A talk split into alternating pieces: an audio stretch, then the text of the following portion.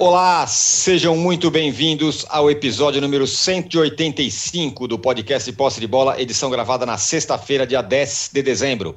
Eu sou Eduardo Tironi já estou conectado com os meus amigos Arnaldo Ribeiro, Juca Kifuri e Mauro César Pereira.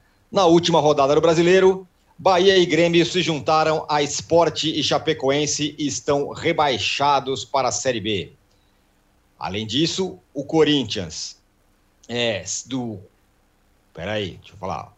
O Juventude do Jair Ventura se salvou, graças a uma vitória sobre o Corinthians do Silvinho, que foi confirmado como treinador em 2022 do Timão. O futuro dos gigantes que caíram e do Corinthians serão os temas do primeiro bloco. Na tabela, o São Paulo não caiu, mas moralmente sim. No último episódio de sua participação no Brasileirão de 2021, perdeu para o América em Belo Horizonte. Termina o campeonato em 13º lugar, a sua pior colocação desde 2003, quando a fórmula por pontos corridos foi adotada no Brasil. Para piorar, ainda há uma indefinição sobre a permanência de Rogério Ceni em 2022. Enquanto isso, o Fortaleza, esse time de Ceni, faz história ao terminar na quarta colocação. E o Santos terá Fábio Carilli em 2022. Temas para o segundo bloco. No terceiro bloco, vamos falar do Flamengo, que procura treinador, e também do Fluminense, o outro carioca que vai para a Libertadores em 2022. Um recado importante: você que assiste a gravação do podcast pelo YouTube, não deixe de se inscrever no canal do All Sport. E você que escuta o podcast na sua plataforma predileta, não deixe de seguir o Posse de Bola. Lembrando que ao final deste episódio, teremos a entrega de mais um troféu Ratão de Bronze. E lembrando também que você já pode acessar a nossa enquete, você que acompanha aqui o podcast ao vivo no YouTube, a nossa enquete do dia que tem a seguinte pergunta: Rogério Ceni deve ficar no São Paulo para a próxima temporada? Sim ou não? Vá lá e responda. Bom dia, boa tarde, boa noite a todos. Juca, no fim das contas, o Corinthians deu uma forcinha, mesmo que involuntária, para a queda do Grêmio e a salvação do Juventude, né? Ajudou a salvar o Juventude e ainda anunciou a permanência de Silvinho para 2022. Bom dia, boa tarde, boa noite. Silvinho, que teve uma arritmia detectada, segundo informa o sítio Meu Timão, do nosso Vessone, e que fez uma campanha que o coloca na fase de grupos da Libertadores o que era uma impossibilidade quando o campeonato começou, mas que termina de maneira melancólica, porque o mínimo que se exigia do Corinthians era a quarta colocação. É evidente que, a não ser por uma diferença de um milhão de reais, ah, entre a quarta e a quinta colocação, a diferença é pouca, mas ela é absolutamente significativa para o Fortaleza do Vojvoda, que, na minha modestíssima opinião, é o técnico do ano no Brasil, é o técnico do Campeonato Brasileiro, sem dúvida nenhuma, é, que conseguiu né, esta, esta portentosa situação de colocar o Fortaleza pela primeira vez na Libertadores e na fase de grupos.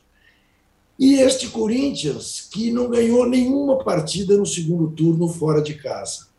Isso dá a medida da mediocridade da campanha corintiana com os jogadores que o Corinthians trouxe para jogar nesse segundo semestre. Verdade que acende mais uma luz com a contratação do Paulinho, né? vamos ver em que situação ele volta, mas sem dúvida nenhuma é um jogador que o torcedor do Corinthians tem todos os motivos para esperar de braços abertos, mas o fato é que o Silvinho não mostrou é, que tem é, areia para o caminhão do Corinthians. É possível que venha a mostrar, mas não mostrou. E teve tempo suficiente, a meu ver, para mostrar.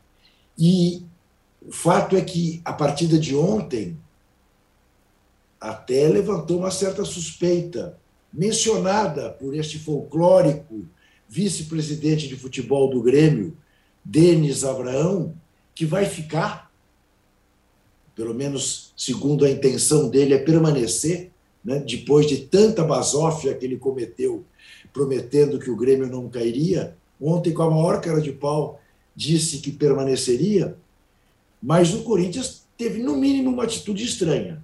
Levou o Renato Augusto e o William para Caxias do Sul e os manteve no banco. Ora, se fosse para poupá-los, para antecipar as férias, que eles já não fossem para Caxias do uhum. Sul. Ambos foram e não jogaram, não entraram em campo. O é. Corinthians fez uma partida absolutamente fora de qualquer padrão. Né? O Juventude ganhou com ampla justiça, meteu bola na trave, o Cássio fez pelo menos dois milagres, acabou tomando um gol de pênalti, teve um gol mal anulado, a meu ver, um gol do Jô mal anulado. Mas é, talvez se fizesse aquele gol, é, tomasse vergonha na cara e ganhasse o jogo, não sei. Mas o fato é que o Juventude ficou, o Grêmio caiu, de alguma maneira o Corinthians acabou derrubando o Grêmio, né? E como diz, dizem os mais fanáticos, está pago, uh, está paga a queda de 2007. Eu lamento e muito a queda do Bahia, não apenas por ser um time do Nordeste, como pelo fato né, de ter a torcida que tem e ficar fora. O Grêmio está pagando por tudo que Renato Gaúcho deixou de herança. Muito bem, ó, já as mensagens aqui no nosso chat já estão pingando. O Marcos Mesquita faz uma, um, um balanço interessante. Jair Ventura mal, saiu mal do esporte e da Chape e salvou o Juventude, que o Marquinhos saiu para brilhar no América. O Thiago Nunes tem trabalhos ruins e salvou o Ceará do Guto Ferreira, que saiu do Ceará para cair. E o mico do Mancini trocou a Libertadores pela Série B. Mensagem aqui do Marcos Mesquita. Mande também a sua mensagem aí. Agora, o Mauro, o do Grêmio, a gente pode dizer qualquer coisa, né? Menos que a queda era uma tragédia anunciada quando começou o campeonato, né? Porque estava tudo meio certinho, agora vai e tal. E aí foi um desastre absoluto e o Grêmio está na Série B com o seu dirigente fanfarrão e tudo. Eu não diria que estava certinho, eu diria que a coisa não estava tão feia, mas também certinho não estava, né?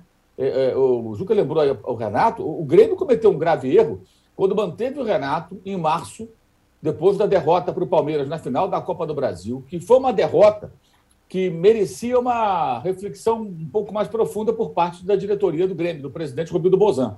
Porque o Grêmio não competiu com o Palmeiras naquela final. Aquela final ficou uhum. meio esquecida, porque aquela confusão toda, campeonato invadindo outro ano, aí teve a final do Brasileiro, de, dias depois, os dois jogos é, entre Palmeiras e Grêmio. Mas já ganhou fora de casa, o jogo aqui em São Paulo foi um domingo à noite, foi facílimo, não parecia uma final. O, o, o Grêmio que já tinha eliminado São Paulo, vocês vão se lembrar, obviamente, fazendo uma retranca em casa, ganhando de 1 a 0 depois uma retranca fora para segurar um 0 a 0 Então, aquele Grêmio da posse de bola, do jogo mais bonito do Brasil, que dizia o Renato antes, aquilo já tinha sido totalmente exterminado, não havia mais. Então você vê ali uma queda da maneira, uma, uma queda técnica. É, o time perdeu uma identidade de jogo que ele tinha dos tempos do Rosa e com o próprio Renato. E a transição entre o trabalho anterior e aquele elenco para nova, um outro momento, o Renato não soube fazer. Da escolha do goleiro, quando insistia com o Paulo Vitor lá atrás, até outros jogadores que ele aprovou. Aí o Grêmio faz o quê? Planeja a temporada 2021, que já começou daquela maneira, uma, engatada na outra, com o Renato e contrata jogadores que o Renato queria. E o Renato foi eliminado de forma categórica pelo Independente Del Valle, sem Miguel Anjo Ramírez, que já tinha ido para o Internacional, pelo Independente Del Valle, que não pôde jogar no Equador, não jogou nem na altitude de Quito, muito menos na sua cidade, no seu país, que fosse em Guayaquil. Não, jogou no Paraguai. E o Del Valle, sem o seu ex-técnico, venceu no Paraguai e venceu de virada em Porto Alegre. Duas vitórias indiscutíveis. O Renato foi destruído pelo, pelo, pelo Del Valle. E aí ele sai do Grêmio. Aí deixa o quê? Um elenco que ele montou, é, a estátua. É, aí chega o Thiago Nunes, o desastre. O Thiago Nunes vai para o Felipão, que até teve um aproveitamento melhor do que os outros, mas não foi o bastante, obviamente. Né? É, sai o Felipão, aí tenta uma cartada desesperada com o Mancini. Então foi tudo errado. E a, e a declaração de dirigentes, é, do, do, do, dirigente, às vésperas aqui da, da, da última rodada, de que o Corinthians, a torcida torceria pelo, pelo, pelo Grêmio, aquilo ali foi um negócio que, além de folclórico, evidencia-se uma falta de noção da realidade. Parece um, parece ter um deboche com o próprio Grêmio. Peraí, torcedor do Grêmio sabe que isso não, vai, não ia acontecer, é óbvio que não ia acontecer. O Mauro, Mauro, me desculpa te interromper, eu não sei se você viu, na hora em que se marcou o pênalti, a torcida do Corinthians presente no isso. Alfredo Jaconi fez a maior festa e acendeu uh, sinalizador. Fez a maior festa com a perspectiva do gol do Juventude. Ele viu na, ca, na casa dele gal, corintianos que moram no Rio Grande do Sul fazendo festa. Pois é, o, o corintiano que mora no Rio Grande do Sul deve testar o Grêmio, porque tem a rivalidade, ele convive com gremistas, é natural que é. seja assim. Então, isso tudo evidencia o que? Uma total falta de. uma péssima gestão do futebol. Grêmio e Bahia são os exemplos claros de que a boa gestão fora do futebol, de nada adianta, adianta se ela for ruim no futebol. Imagine uma empresa, uma fábrica de qualquer produto. Ela tem um ótimo diretor financeiro, a, a, um CEO fantástico, o diretor administrativo é muito bom. Agora, o diretor de produção é péssimo. Ele faz tudo errado. Compra matéria-prima de má qualidade, o produto, é, é, os equipamentos que foram comprados são ruins, os funcionários são mal pagos e são fracos também. O produto é ruim. Ele vive só do nome. Não, não, a minha marca aqui, olha, eu, eu fabrico aqui as melhores canecas do universo. Então, acabou. Mas a caneca dele é ruim, porque já foi boa, não é mais. É o Grêmio de hoje, já foi bom, não é mais. Por quê? Porque a gestão do futebol é péssima. Então o clube ele, ele, ele se equilibrou financeiramente, na gestão, é, tudo correndo muito bem. O Bahia é parecido com isso. O Belintani vem cometendo erros desde o ano passado, temporada passada. Ele contratou o Mano Menezes, gente. O Mano Menezes. Ele tinha o Roger Machado, daqui a pouco ele tinha o Mano Menezes. Isso é uma total falta de noção. Então não adianta o presidente Bolsonaro, o Belitani, é, é, terem é, é, um bom discurso, boas ideias, uma boa gestão, se cercar em algumas áreas de pessoas competentes, e no futebol não terem gente qualificada, que é uma marca do futebol brasileiro. Teve um técnico estrangeiro que teve no Brasil há algum tempo, ele se espantou quando ele chegou no clube, ele percebeu que ele não tinha interlocutores para falar sobre futebol, sobre a característica dos jogadores, sobre o perfil dos atletas que precisavam sair e chegar ao clube, serem contratados. Não, não tinha. Por quê? Poucos dirigentes conseguem falar sobre futebol, falar sobre o jogo, falar sobre aspectos táticos, falar sobre características, sobre proposta de jogo. Não, não tem isso. Então, até os técnicos são contratados aleatoriamente, sem se pensar em qual o perfil do, do elenco. E aí o Grêmio, quando ele, aquela história, entrou na areia movediça da segunda divisão, time grande, é, é um elefante, é um paquiderme ali tentando é. sair, não consegue. Não é uma borboletinha, é um paquiderme, é um bicho pesado ali que tudo puxa para baixo. A pressão é absurda, a torcida começa a se desesperar, o assunto toma conta do país, porque aí todo, todo mundo torce contra, apesar do delírio, do devaneio de Cartola, né? todo mundo torce contra. Qual torcedor hoje no Brasil não está rindo do Grêmio? Isso é demonstração de grandeza do Grêmio, gente. Porque o Grêmio é um, é um clube muito grande, é um clube que incomoda. Ele ganha dos grandes de São Paulo, do Rio, de Minas, historicamente. Ganha e perde, mas compete.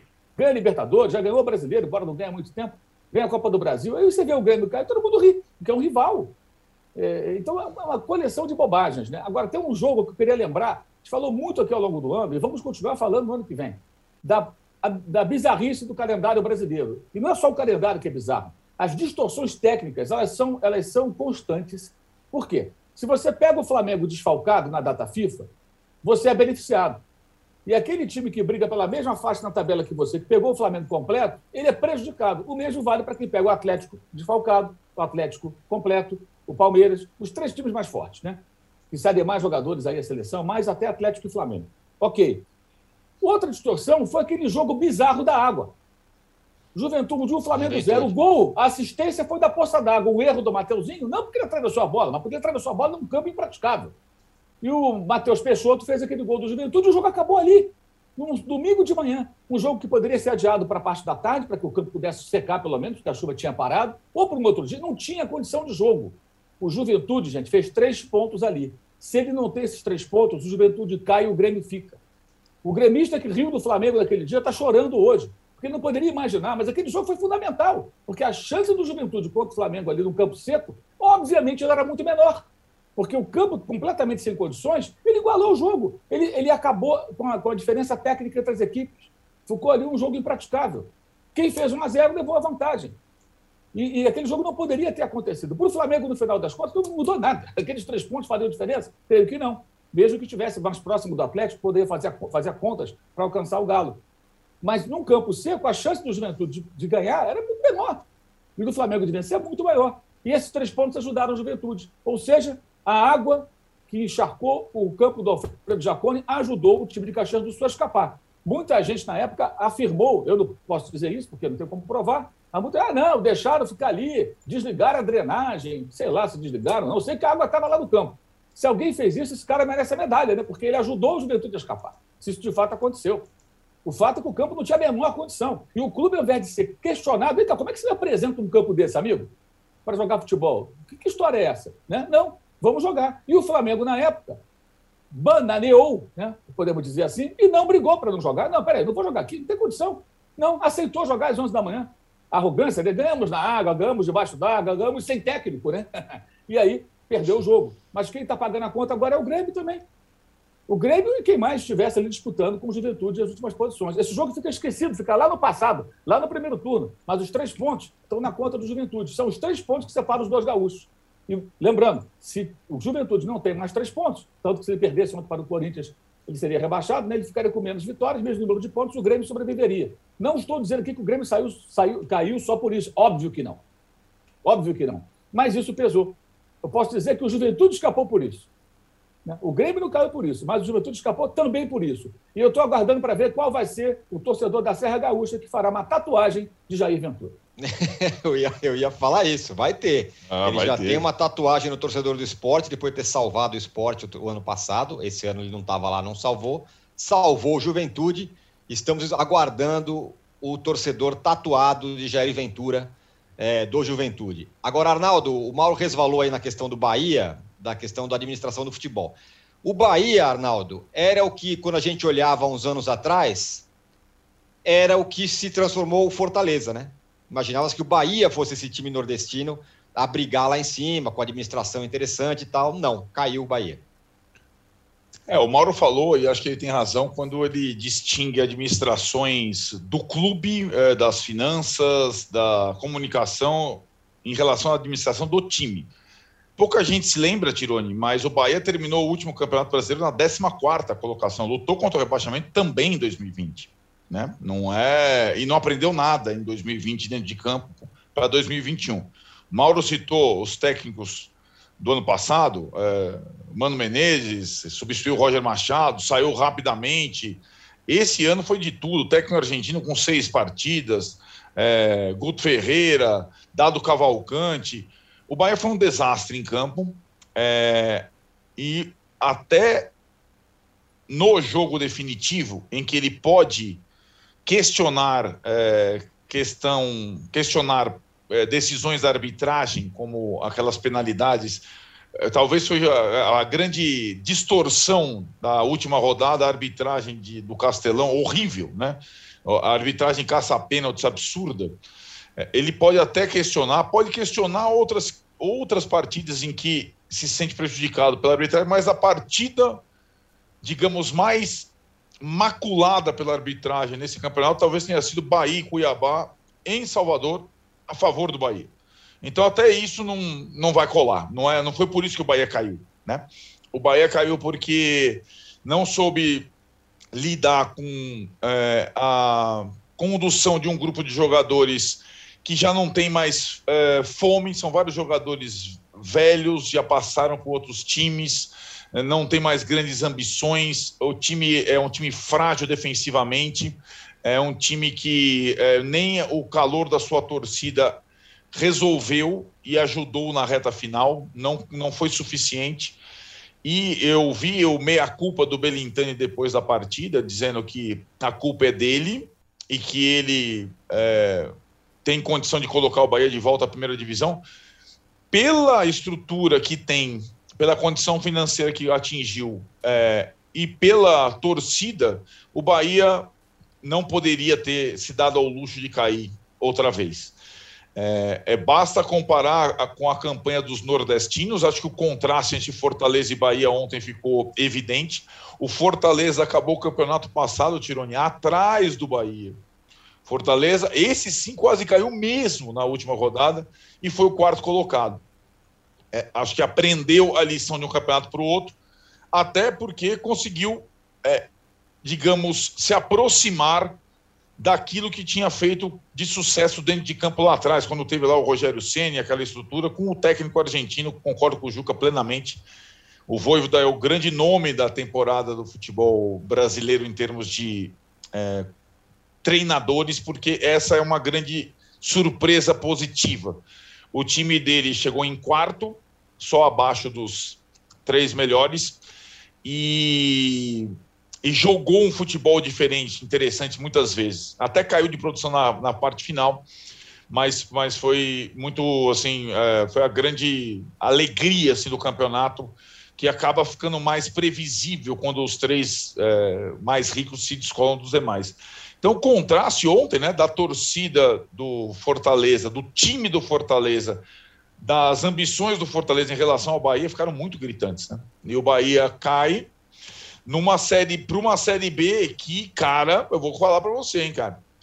Uma série B com vários campeões brasileiros, mais forte na, na, em tese do que a série B desse ano, que já foi uma série B interessante e difícil. E mesmo com a estrutura, mesmo com uma saúde financeira ok, Grêmio e Bahia não tem garantia de volta na, na temporada seguinte. Eles vão ter concorrência gente que aprendeu na Série B nos últimos tempos. E, e, a Série B, de fato, promete demais em 2022, porque tem muita gente tradicional de camisa disputando pouca vaga. O Pedro Rames, aqui no nosso chat, fala que essas gestões lembram o Flamengo do Bandeira de Melo, que internamente era perfeito, mas o futebol era desesperador. E aí, Juca, o Boa doutor. Boa lembrança. E aí o doutor Glaidemir Rezende, ele fala, Juca, já acompanho o seu trabalho há algumas décadas e sou seu fã. Me diga se a aquisição irresponsável de atletas no Corinthians, sem dinheiro, está escondendo a má administração. Bom, eu acho que há décadas você devia acompanhar o meu pai. Me confundem muito com ele, entendeu? Porque eu não tenho tanto tempo assim é, de profissão. Mas é, eu não tenho dúvida nenhuma disso, e temos dito isso aqui. Né? O Corinthians eh, fez contratações irresponsáveis, temerárias, que terá de pagar, sabe Deus como. O Corinthians está endividado até o último fio de cabelo. Alguém poderá dizer, não, mas veja que valeu a pena, porque agora vai jogar Libertadores com boas cotas. A que preço? Compensará? Não se sabe. Em regra, não há compensação. A menos que aconteçam milagres, ganhe a Libertadores, vá para o Mundial e ganhe a Copa do Brasil, enfim, comece a ganhar dinheiro com os títulos do time, em função também da volta do torcedor a Itaquera. Mas é uma gestão temerária e a cada dia se aprofundam as notícias. Está aí ainda hoje no blog do Paulinho que o Corinthians entregou a administração do estádio ao Wagner Abraão, que dispensa apresentação. O homem do Grupo Águia, né? denunciado em CPI do futebol, parceiro de Ricardo Teixeira, de Marco Polo Del Nero. Enfim, a gestão do Corinthians é uma, é uma coisa absolutamente abaixo da crítica. Né? E o que é pior, ainda fazendo marketing com um passado glorioso do Corinthians, o passado da democracia corintiana, né? usando isso de maneira uh, mal costurada, um horror. É assim, as contratações foram feitas para virar, para tornar nebulosa esta gestão, que é uma gestão abaixo da crítica. Muito bem, ó, mandem seus likes aí pra gente, viu, rapaziada? Já vamos fechar aqui o primeiro bloco do episódio do Posse, do posse, do posse de Bola 185 e o Juca já pede likes aí. Vamos aí, Campeonato Brasileiro acabou, rapaziada. Estamos aqui fazendo um, um balanço. A gente vai voltar em um minuto para falar do São Paulo do Rogério Ceni e você pode votar na nossa enquete aqui, ó. Ceni deve ficar na próxima temporada, sim ou não? Vamos falar também do Fortaleza, a grande sensação do campeonato e também do Carilli, que permanece no Santos. Já voltamos. A gente tem um passado, mas em algum momento da história esse passado se perdeu. Mas um teste como esse, ele não, não abre uma clareira na mata, ele abre uma avenida. Quatro exames de DNA. Eu acho que a galera não acredita muito nisso, não, tá? Eu não tava muito. Eu falei, gente, será que o exame vai mostrar de onde eu sou? Uma busca. Quando chega um exame de DNA e me diz que eu sou 90% africana, a ciência está dizendo que ela é capaz. O passado se reconecta com o futuro. Como se fosse um, um desafio agora, falar, irmão, é o seguinte, você tem Nigéria e você tem sua avó. Dá um jeito para você ligar esses dois pontos. Tá aí. Se tem uma política de ressarcimento o Estado brasileiro podia fazer, é esse. Um pacote de exame de DNA para todo mundo e para toda a população negra brasileira. Pericles, MC Carol, Eliana Alves Cruz, Yuri Marçal. Origens. Quem não sabe de onde veio, não sabe para onde vai. Assista no YouTube de Movidoc.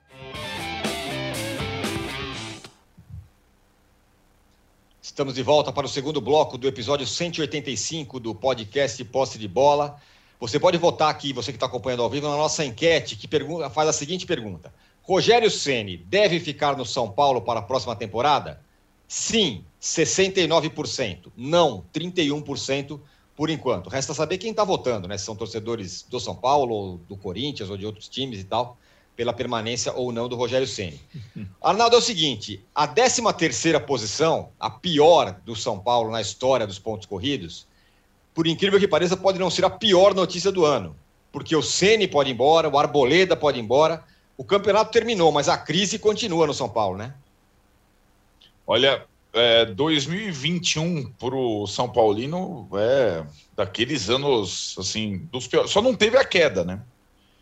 E a permanência na Série A junto a Santos e Flamengo, entre os que não caíram, acaba sendo é, é, um alívio, mas é como você falou, o alívio, num, no, o alívio do São Paulo nessa temporada, com o fim da fila paulista, com algumas vitórias no campeonato, não tiraram essa nuvem que, que vive em cima do São Paulo nos últimos tempos, por conta de administrações ruins e de condução ruim em campo também. O que a gente fala, são as duas coisas no São Paulo. É diferente do Bahia, do Grêmio. Exatamente. No São caso do São Paulo, coisas. tudo é ruim, né? Exatamente. Lembrando que, é, se a gente contar o ano inteiro, o São Paulino começou com janeiro, naquela derrocada é, da campanha do Fernando Diniz e o seu time no Campeonato Brasileiro em janeiro desse ano. Então, os brasileirões desse ano, tanto o final de 2020 quanto o de 2021, rapaz, vou te contar dá para tirar. Teve um momento, aquilo que eu te falei, na, acho que teve um momento do, da reta final do Paulista sobre o Crespo, teve um. um ah, algumas partidas da Libertadores, mas o resto tirou. Nossa Senhora. É, é uma. É resultado, sim, de, de má administração, de uma troca de comando diretivo que não surtiu efeito. Acho que as, as, as pequenas boas notícias que o novo presidente Júlio Casares trouxe no primeiro semestre, elas foram evaporando com decisões é, estapafúrdias. Acho que a troca da comissão técnica foi uma delas, na minha opinião, aí dentro de campo. E fora de campo, essa ameaça de golpe aí, de estatuto. Mais uma vez, né, o São Paulo vive golpes, né? Acho que seria o terceiro golpe é, político no São Paulo na última década. É coisa incrível, impressionante. Né? Então, é, é sim, mas não explica o campo apenas isso. Isso não explica o campo. O campo, é, ele teve um grupo de jogadores durante o ano inteiro é, muito ruim, é, sem, sem alma, sem se importar com a situação, sem se, sem se incomodar com a situação, muita lesão, o departamento médico e, e preparação física, sobretudo da turma argentina, problemática. E agora esse capítulo final tem sim a marca do Rogério Ceni. Você falou da má notícia, da possível saída do Ceni sim seria mais por falta de boas opções do que propriamente por uma convicção que o Rogério Ceni consiga fazer um bom trabalho no São Paulo, porque ele mesmo não demonstra essa convicção. E aí eu vou fazer o recorte de 2021 do Rogério Ceni, cara. Ele, diferentemente do São Paulo, ele terminou lá janeiro tal, campeão brasileiro pelo Flamengo. Dá uma espiadinha no ano dele. Como é que foi? Ele sai do Flamengo, né? É, meio é, em baixa com todo o torcedor do Flamengo. Vai para o São Paulo numa substituição, digamos, um tanto quanto polêmica, no mesmo dia em que o Crespo saiu, eu nem tinha saído. E no comando do São Paulo, faz, é, ou São Paulo, sob o comando dele, mesmo com a volta do torcedor ao estádio, faz boas partidas, que dá umas três, quatro, e partidas péssimas, mas péssimas daquelas. Essa do América última foi uma delas, contra o Grêmio foi outra delas, contra o Bahia rebaixado foi outra delas. A quantidade de partidas desastrosas do São Paulo, seu comando do Rogério Senna, foi impressionante na reta final. Então ele tem a parcela de culpa dele sim pelo 13 terceiro lugar. E acho que a situação dele de é, condição à permanência só é, mediante um time que seja capaz de competir pela coletiva de hoje, de ontem, né, depois do jogo, que eu vou disponibilizar para o Juca, o Juca está muito interessado resposta por resposta, me pareceu uma preocupação para 2022 muito mais com ele do que com o São Paulo. E o Rogério tem essa, é, digamos, característica. A frase de eu não posso arriscar minha reputação de 25 anos é, no comando de um clube que não é competitivo, é, me parece uma. Como é que eu diria Vicente Mateus, Juca? Quem entra na chuva é para se queimar, né? É, quem, quando você se torna treinador de futebol, primeira coisa, você vai você arrisca a sua reputação como jogador automaticamente, certo? É, como foi o Renato. Falamos do Renato, Mauro falou do Renato, o Juca falou do Renato. Ele arrisca a sua reputação. O Renato, jogador, e sobretudo nos clubes com os quais eles tinham laço como jogador. Você arrisca a sua reputação, é automático isso. Então, eu acho que o Rogério, ao definir é, ser treinador, ele está automaticamente arriscando a sua reputação. E está arriscando, sim, a relação dele com o torcedor do São Paulo, o clube que ele defendeu é, só esse clube ele defendeu por uma carreira como jogador. E a relação dele com a torcida do São Paulo é, talvez seja a coisa que esteja machucando-o, porque ele não aceita e não compreende a relação fria com o torcedor. É, e não entender o torcedor de um time que ele viveu, sei lá, duas décadas, três décadas, é, é de uma miopia incrível. É óbvio que a relação nunca mais será a mesma, mas é óbvio. O que não quer dizer que ela não possa ser é, restabelecida de alguma maneira. Não totalmente, não aquela situação de fidelidade única, porque ele não é mais jogador, ele é treinador, mas dependeria de um bom trabalho. Se ele não tem é, condição de fazer um trabalho mínimo a lá Fortaleza, né? que ele fez com os recursos que o São Paulo terá em 2022 é, uma, é um problema dele, não é um problema do São Paulo. E acho que ó, o problema do São Paulo é ter substituído o Crespo pelo Rogério, achando que era a solução simples, a carta na manga, sem ter qualquer convicção de qual Rogério estaria voltando ao São Paulo. E está todo mundo surpreso.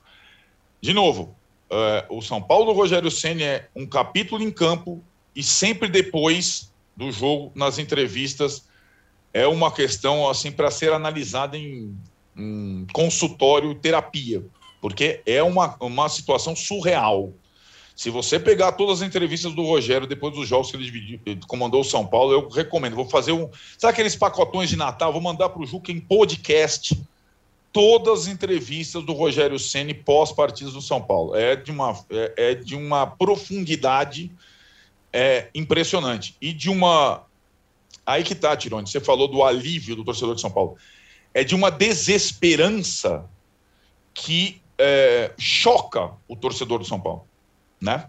É, o torcedor de São Paulo só quer uma coisa: um brasileirão melhor que esse. Ou seja, não correr risco até a penúltima rodada. O torcedor de São Paulo não está sonhando com um time caro, não está sonhando com um jogador de, de outro país, não está sonhando com não, o torcedor de São Paulo é, entende perfeitamente a situação do clube nesse momento e do time. E foi exemplar esse tempo todo aí na volta do público aos estádios.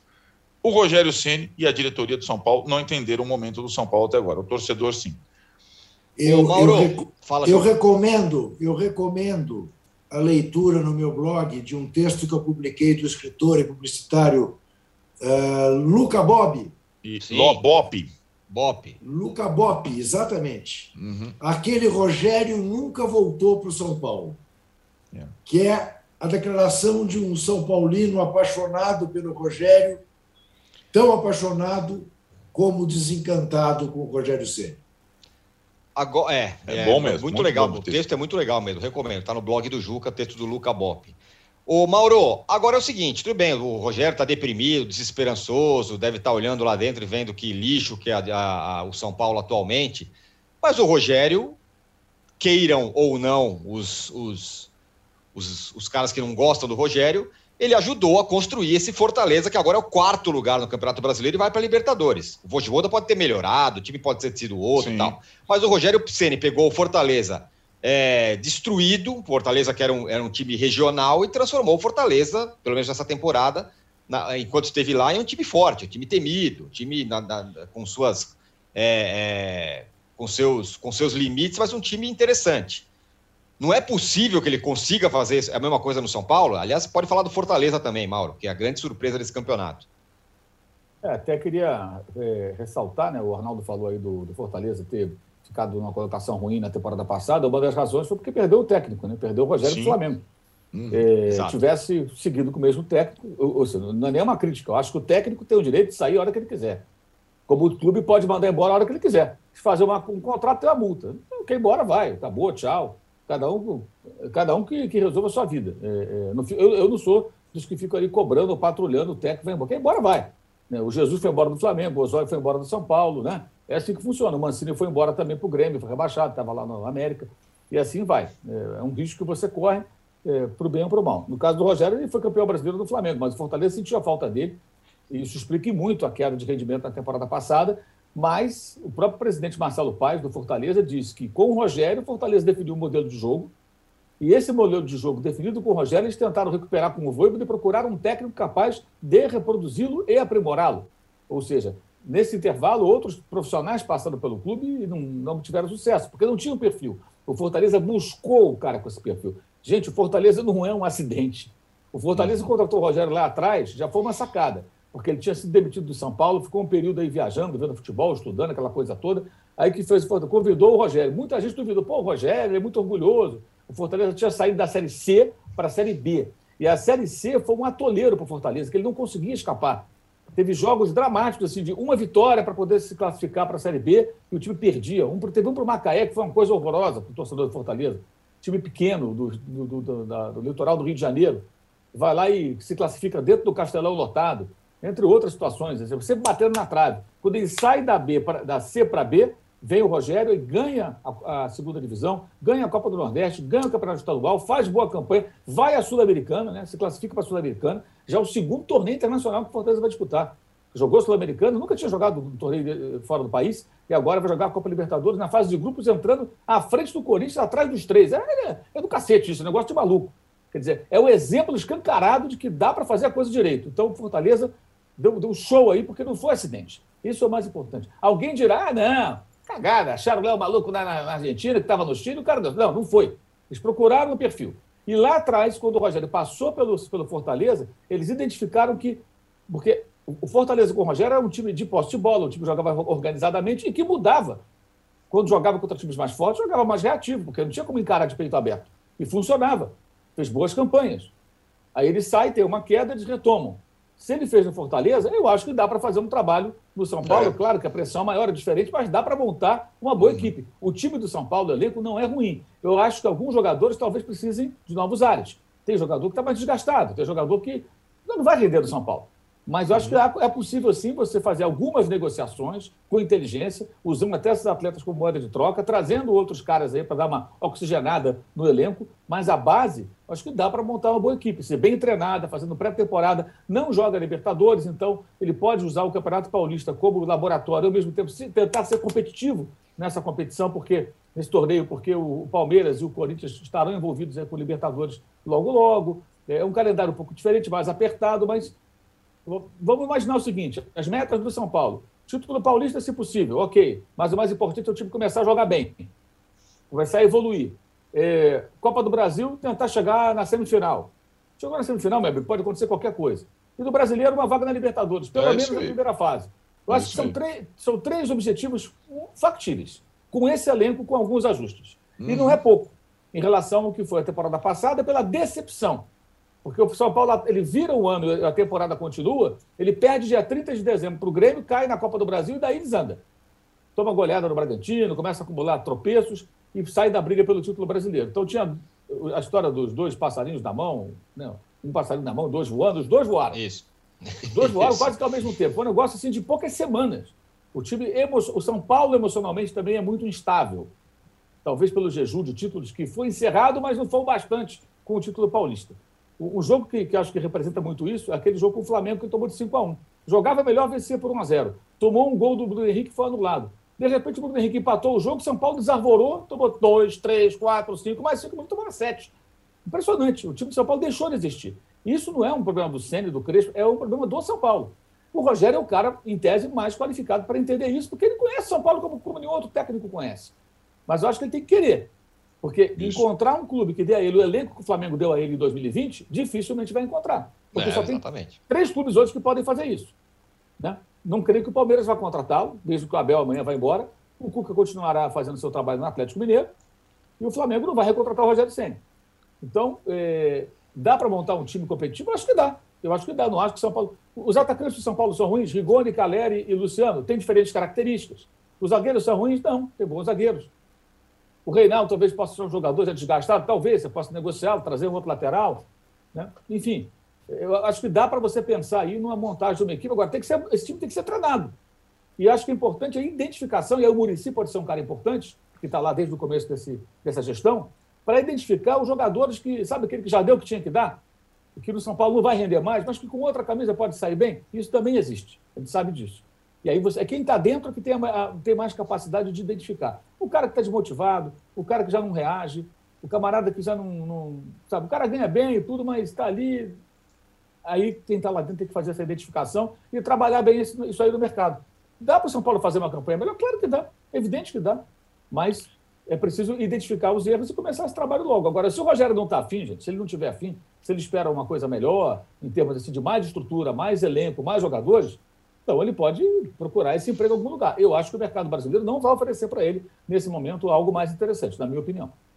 Ô, Ju, vamos fala, viu, fala, vamos fala, mandar as, as coletivas do Rogério para o Juca e esse trecho do Mauro pro Rogério, para ele conseguir enxergar o óbvio Maria. que o Mauro o que o Mauro dissecou tão bem agora. Quem sabe ele veja alguma luz no fim do túnel e veja que o mundo não é tão sombrio assim, pela, ah, pelas eu, palavras eu, do Mauro. Eu, particularmente, acho que o bicampeonato paulista será uma coisa estrondosa também, também. Talvez não, e eu vou saber por quê, Juca?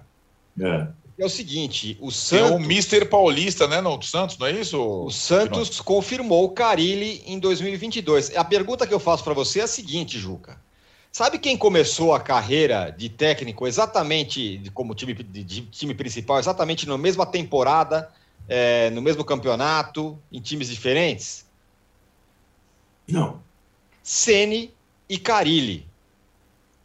Hoje, quem é mais treinador? O Ceni ou o Carilli que está renovando com o Santos? E, e, conseguiu tirar o Santos da, do rebaixamento. Esse sim era, é, é, é, é, um, é um, trabalho digno, porque o Santos então, era um time muito fraco. Se você considerar critérios como, por exemplo, acúmulo de títulos, é o Carilli. Né? Porque o Carilli foi campeão brasileiro com o Corinthians com um time muito inferior ao time do Flamengo, com com o qual o Rogério foi campeão. Né? E essa façanha do Carilli agora de tirar o Santos do rebaixamento é muito maior do que o trabalho que o, que o Rogério fez no São Paulo. Eu acho que o Santos está muito certo em manter o Carilli, porque é o que pode o Santos fazer. Né? A situação do Santos é muito pior que a situação do São Paulo, pelo potencial que a torcida do São Paulo entrega e, diferentemente do potencial da torcida do Santos e faz muito bem o Carilli, o Santos, portanto, em manter o Fábio Carilli, sem maiores pretensões. Né? Não imagino que o Santos possa ir além de eventualmente ganhar o Paulistinha, que o Carilli é especialista. Agora, quero lembrar a vocês que ontem, tirante né, a façanha do Fortaleza com o quarto lugar, foi uma noite horrorosa em termos dos tricolores famosos do Brasil, né? Porque mesmo o Fluminense, que acabou se classificando para Libertadores, esteve com a vaga direta na fase de grupos até o finzinho do jogo entre Bragantino hum. e Inter. Né? Então caiu o Grêmio, caiu o Bahia, São Paulo perde da maneira como perdeu do América. E o Fluminense tem a vaga na fase de grupos tomada no último minuto. A exceção foi, Fortaleza, hein, entre os tricolores. Exatamente, a exceção foi o tricolor do Psi. Uh, de resto, foi uma noite para o tricolor esquecer. Muito bem, ó. E, e o Colorado, Fala, hein, meu? Ó, nós falamos Não, mais. É o Internacional. Vou te falar, hein? A temporada do Inter, rapaz. O fim do trabalho, o fim do trabalho do, do Aguirre foi, do Aguirre. foi digna Nossa do Diniz, né? É, porque tem o rebaixamento do Grêmio que fica lá, tal, é. tal, o olhar do vizinho, mas a temporada do Inter foi horrível, né? Eu não sei se ele é o cara certo para tentar recuperar a Celeste, não. Me parece não ser. Pois é, acho que ele perdeu o prestígio depois desse fim de, de tempo. Mas qual é o prestígio do Aguirre, hein? O Aguirre não faz nada de interessante há tanto tempo. É, é, engraçado isso, eu não entendo o prestígio que esse técnico tem. Até o trabalho dele no São Paulo, aquele ano lá que ele saiu, ele estava com 11 jogos sem vencer, empatando, perdendo. Ele já estava numa fase Inter, né? Pois é, é, parecido com o que aconteceu no São Paulo. É parecido, só que o São Paulo chegou a liderar o campeonato. E o Inter chegou a brigar mais lá em cima e despencou. Campanha ridícula do Internacional. É, o que consola, evidentemente, é ver o Grêmio rebaixado para rivalidade, mas terrível, terrível. Outro time que eu acho também que. Pessoal, pessoas que não vê jogo é esse Bragantino. Tem investimento, contrata jogador caro e tal, ontem venceu e tal, mas poderia fazer uma campanha melhor. Tem muito mais condições o Bragantino do que o Fortaleza. E não tem pressão nenhuma. O Bragantino é, o... consegue perder para Chapecoense ninguém liga. Ninguém liga. Isso. Ninguém picha muro, ninguém fala fora Barbieri, ninguém manda ele cortar o cabelo, nada. Eu cortei o meu. ninguém enche o saco de ninguém. Fica tudo bem. O Bragantino não tem pressão nenhuma. Sabe? E assim, uma, uma outra, aquela final, aquela atuação ridícula contra o Atlético, que tem gente que, que torcedor de time grande que acha, não, o Barbieri, Barbieri, pelo amor de Deus. A grande história é o Fortaleza. O Internacional foi uma vergonha e o Diego Aguirre também é um técnico que está aí há um tempão. Não sei se é porque ele é estrangeiro, o pessoal não tem uma grife, não, o cara é uruguaio. Ele é, tão, ele é tão fraco como vários técnicos fracos do futebol brasileiro. Tem nada demais. Tem nada demais. Muito bem, ó, fechamos o segundo bloco do episódio 185 do podcast Posse de Bola. Vamos pedir mais um pouco de você nos deem like, por favor. Likes. Vão, likes aí, ó o Juca pedindo like. E a gente volta em um minutinho para falar do Flamengo e sua busca por um treinador e também um pouquinho mais do Fluminense, o outro carioca que vai para a Libertadores. Já voltamos. Âncora! Oi. Eu tenho uma novidade para você, Âncora. Ih, o quê? O ratão de bronze desta ah, semana será internacional. Ratão Opa. de bronze internacional, também tem isso no próximo bloco. Já voltamos.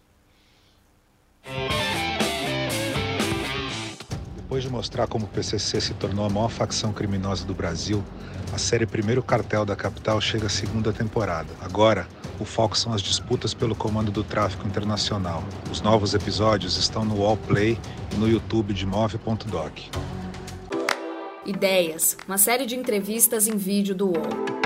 Com grandes nomes, experiências, incômodos, propostas e soluções. Assista ao Ideias no YouTube do UOL. O sobrevivencialista é o cara que busca técnicas, conhecimentos e equipamentos para sobreviver independente da situação onde ele estiver. A pandemia nos provou que essas pessoas estavam certas. Greve de caminhoneiro, greve de policiais, tudo isso pode ser um estalo para alguém. O que é necessário para que o indivíduo consiga viver distante da sociedade, ou ao menos não contando com os serviços considerados essenciais na sociedade? Assista Sobrevivencialistas no YouTube de Movidoc.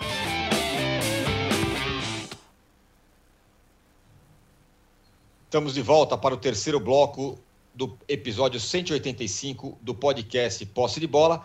Para não perder tempo, eu quero que o Juca já entregue neste momento o troféu Ratão de Bronze da semana. E aí, Juca? Este ratão de bronze vai para Joshua. Joshua, Joshua que significa Deus é salvação. Joshua Kimmich Joshua Kimmich, que é lateral e volante brilhante do Bayern Munique, mas que se recusou a tomar a vacina contra a Covid. É um negacionista. Pegou a Covid, está com o pulmão comprometido, não joga mais, neste ano de 2021. Não se sabe quando poderá voltar, porque não aguenta sequer treinar, dada a sua irresponsabilidade contra a vacina.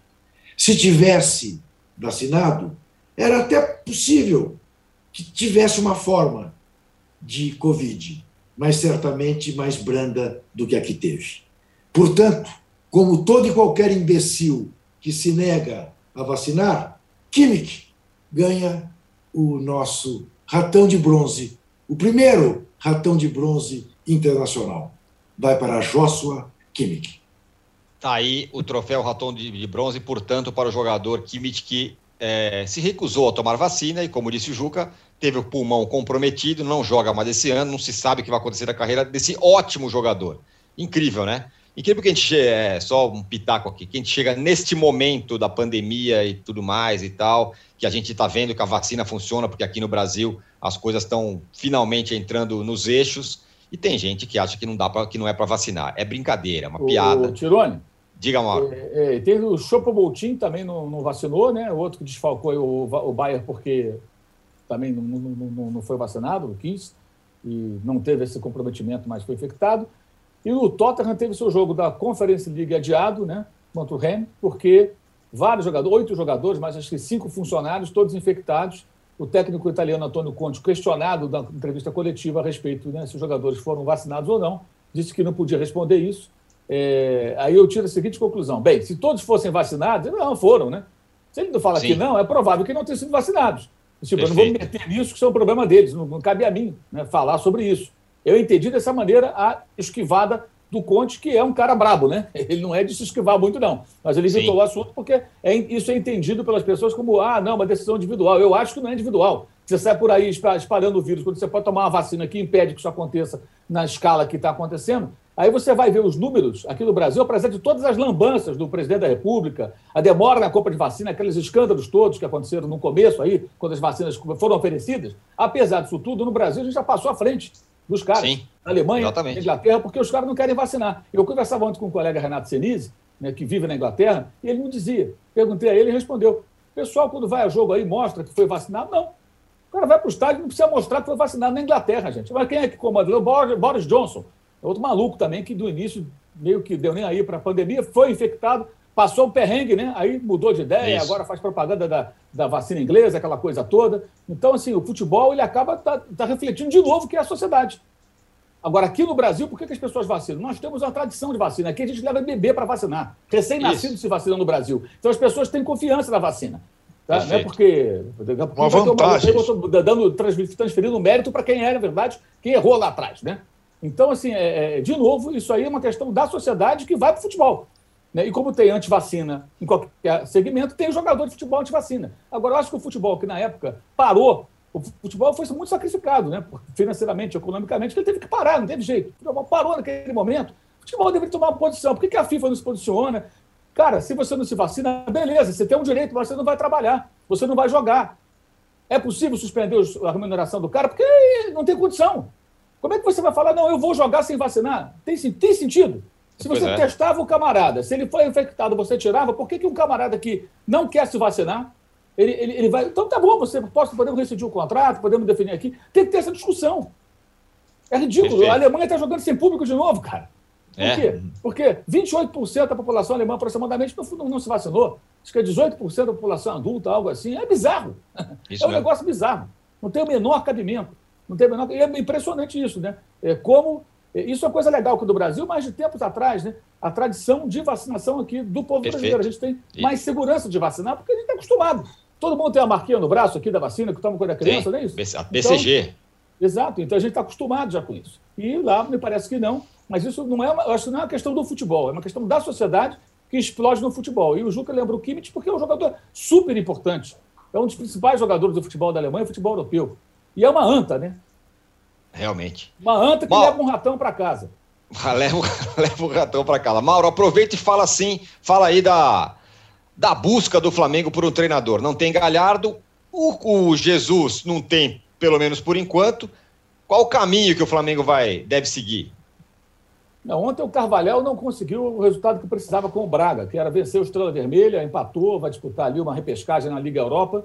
É, é um técnico que, pelas informações que eu consegui com os colegas de Portugal, o Braga negociaria a saída dele. A multa é muito alta, falam em 10 milhões de euros. É claro que o Flamengo não vai pagar 10 milhões de euros por uma, multa, mas talvez possa fazer uma composição. O Flamengo já fez negócios com o, com o Braga se bem que o Braga deve ter motivos para ficar com raiva do Flamengo, porque o Flamengo emprestou o Vitor Gabriel para o Braga, então isso é muito sério, não se faz isso. Mas o Braga se vingou emprestando o Bruno Viana ao Flamengo. Então eles estão quites. É sério. O Flamengo tá emprestou o Vitor Gabriel para o Braga. Isso é uma sacanagem. Aí o tá Braga pago, falou: assim, ah, vocês querem me sacanear? Leva o Bruno Viana. Aí o Flamengo já está devolvendo o Bruno Viana. Então, eu acho que chumbo trocado não dói. Imagino que os dois clubes estejam agora em kits, né? Porque um, um empurrou um mau jogador, porque os dois são ruins. O Vitor Gabriel tem menor condição e o Bruno Viana foi um desastre. Então, volta o do Bruno Viana, que tinha tido lá um probleminha com, com o Carvalhal, né, lá atrás. É, eu acho que agora que a coisa vai começar a clarear, porque os dirigentes viajarão certamente a Portugal. Você tem que fazer uma agendinha, né? Não dá para viajar, chegar lá em Lisboa, ligar para o agente do técnico A, B ou C, falar, fulano, tudo bem? Estou aqui no hotel tal. Não, tem que sair daqui já com um roteiro mais ou menos programado, né? E com uma definição do orçamento do clube, né? De quanto pode oferecer para essa comissão técnica quando for contratá-los. O que aconteceu em 2020 foi uma redução com a saída do Jorge Jesus por conta da pandemia o orçamento baixou. Isso impediu, por exemplo, avanços com conversas com outros treinadores, como o Leonardo Jardim, que hoje é inviável, porque ele está no futebol do, do, do Oriente Médio, nos Emirados Árabes. É, o Vitor Pereira é outro nome que foi especulado, não pelo Flamengo, mas até o próprio Bernardo Ramos, colega nosso, levantou essa, essa, essa, essa, essa ficha, essa, a capivara dele, né? mostrando o técnico que derrotou o Jesus quando era, era comandante do Porto, aquele gol do Kelvin no final, que o Jesus cai de joelho, que define o título português, ele era o técnico. É um técnico que está agora no, no, no Fenerbahçe, que ontem também fracassou, também está na Conferência ali, está mal, empatou, está fora.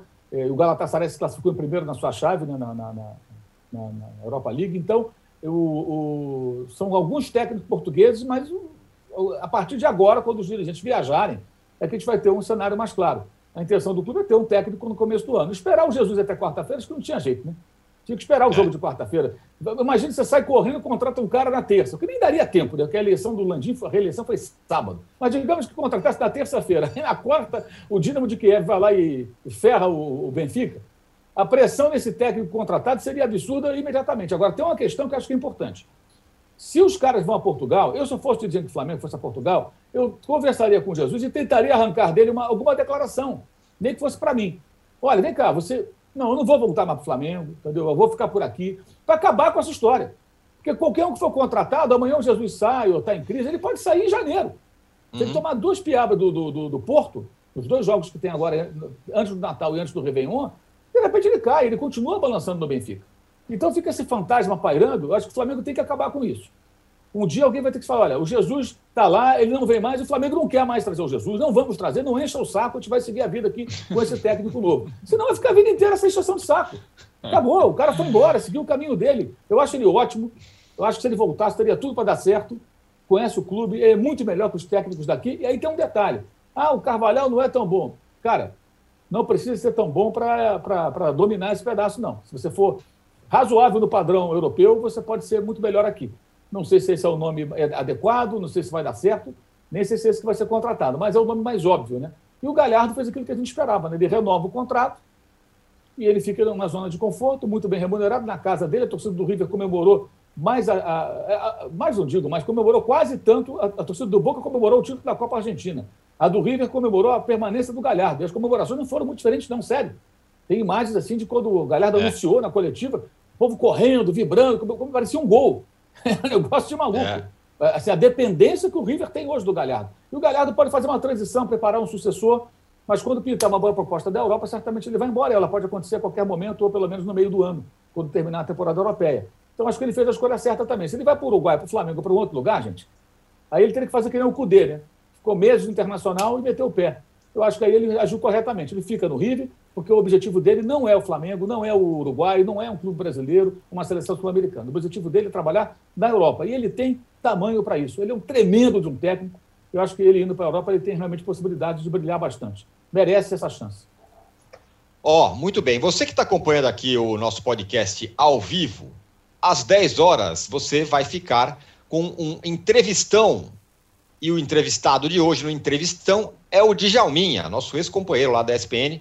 Djalminha, grande jogador de, do Palmeiras, do Flamengo, enfim, é um craque. Fez aniversário essa semana, Djalma. Fez aniversário essa semana, exatamente. Então você fica aí com uma entrevistão com o Djalminha. Aqui no YouTube, no, é, aqui no Posse de Bola, continue aqui. Se você quiser, a hora que terminar o ao vivo aqui, já entra a entrevista do Djalminha no YouTube. E a gente faz mais um rabicho aqui, porque eu quero saber do Arnaldo, o Arnaldo, do outro carioca que vai para a Libertadores, o Fluminense. Conseguiu aí a sua vaga na pré-Libertadores, né? Conseguiu. Aliás, de novo, a torcida do Fluminense acaba um brasileirão é, feliz, né? No ano passado foi o quinto colocado, esse ano foi o sétimo. Não conseguiu, o Juca falou, aquele golzinho no rádio do Bragantino no final contra o Inter muda muita coisa, o Juca tem razão, porque pré-Libertadores é aquilo, é, férias menores, risco na, logo no início, mas de qualquer forma, de novo, eu acho que pela, pelas pretensões do Fluminense, não acho que também é, qualquer colocação abaixo da Libertadores seria aceitável pelo investimento que o Fluminense faz, pela folha de pagamento que o Fluminense tem. Mais do que os veteranos, o Fred e tudo mais, acho que alguns garotos, sobretudo o Luiz Henrique, que foi o nome do Fluminense do campeonato, fez outro gol contra a Chapecoense, e o Fluminense consegue ali, é, digamos, é, se não incomodar completamente o Flamengo, mas ele disputa ali. No Campeonato Brasileiro ele não perdeu para o Flamengo, por exemplo. Luiz Henrique ou André é o nome do Fluminense? O André, acho que o André, é, o André foi eleito a revelação do campeonato, mas acho que o Luiz Henrique foi mais decisivo, né? Fez mais gols. O André é um volante muito bom, mas o Luiz Henrique fez muitos gols importantes para o Fluminense, aqueles gols que valem pontos, tal. O Fred fez muito gol de pênalti, mas o Luiz Henrique fez muito gol com bola rolando. E na segunda-feira que vem, quando a gente tiver no posto de bola próximo, vai ter Felipe Melo no Fluminense. É, rapaz, já é. fez exames médicos, é o grande reforço do Fluminense para o próximo ano. De novo, a gente tem uma questão que alguns times juntam muitos jogadores de certa idade, independentemente da questão técnica, e cada vez a temporada ela é mais física. E isso quem tem história, estofo tal, normalmente não custa barato, né? É, e acho que essa é a questão, é a primeira aquisição. Acho que o, o Felipe Melo tem algumas características importantes, fez uma temporada razoável no Palmeiras, mas não ia ser mais titular no Palmeiras e está sendo contratado. Já, já imaginou se cabe ao Fluminense na pré-Libertadores um time uruguaio? Pois é, ah, então. Olha lá, né? É, rapaz, é possível, é possível. O, o, o âncora, o Fluminense Diga. foi o terceiro melhor mandante, o décimo quarto visitante. 38 é, só ganhou ponto em casa. É mais é, é tipo um Corinthians dessa fase Isso. final. Campanha Mas é interessante como no Maracanã foi, foi forte, né? É. Se o Fluminense fosse razoável fora de casa, o Fluminense teria ido direto para a fase de grupos. Hum, Ele perdeu e ontem 48.100, 48.200 torcedores do Fluminense no estádio a torcida do Fluminense tem sido sensacional nesses últimos anos, apoia demais, demais, demais. É, é muito legal isso. E o Fluminense está na fase melhor que o Botafogo, Vasco, mas não está também essa coisa toda, né? Ele não briga por título brasileiro, ele briga para ficar na Libertadores. E decepcionou a torcida sendo eliminada pelo Barcelona de Guayaquil, quando poderia ter feito uma semifinal com o Flamengo nessa temporada. Né? E poderia vencer o Flamengo, tanto que venceu duas vezes no Campeonato Brasileiro. Venceu em Itaquera e venceu no Maracanã. É, mas falta o Fluminense melhorar seu desempenho fora de casa. E o Marcão pode ser que não seja o técnico, né? Há quem diga que Abel Braga, né? Alguns colegas especulam a volta do Abel Braga. É aquilo, o Marcão, também, né? sempre fina, o Marcão sempre finaliza levando o time para Libertadores e é. normalmente não começa a temporada seguinte, né? Já, já é meio tradição. Né? Muito bem. Senhores, é isso então. Ficamos por aqui com o posse de bola número 185. Voltamos na segunda-feira. Obrigado, Arnaldo. Obrigado, Juca. Obrigado, Mauro. Fala, Juca. Atlético Mineiro e Atlético Paranaense, primeiro jogo da Copa do Brasil, domingo. Exatamente. Tema do posse de bola de segunda. é isso aí. não valeu, valeu, moçada. falamos do campeão brasileiro e do campeão sul-americano. Perfeito. Um abraço. Tchau. Você pode ouvir este e outros podcasts do UOL em uol.com.br/podcasts. Posse de Bola tem pauta e edição de Arnaldo Ribeiro e Eduardo Tironi, produção de Rubens Lisboa, edição de áudio de João Pedro Pinheiro e coordenação de Juliana Carpanês.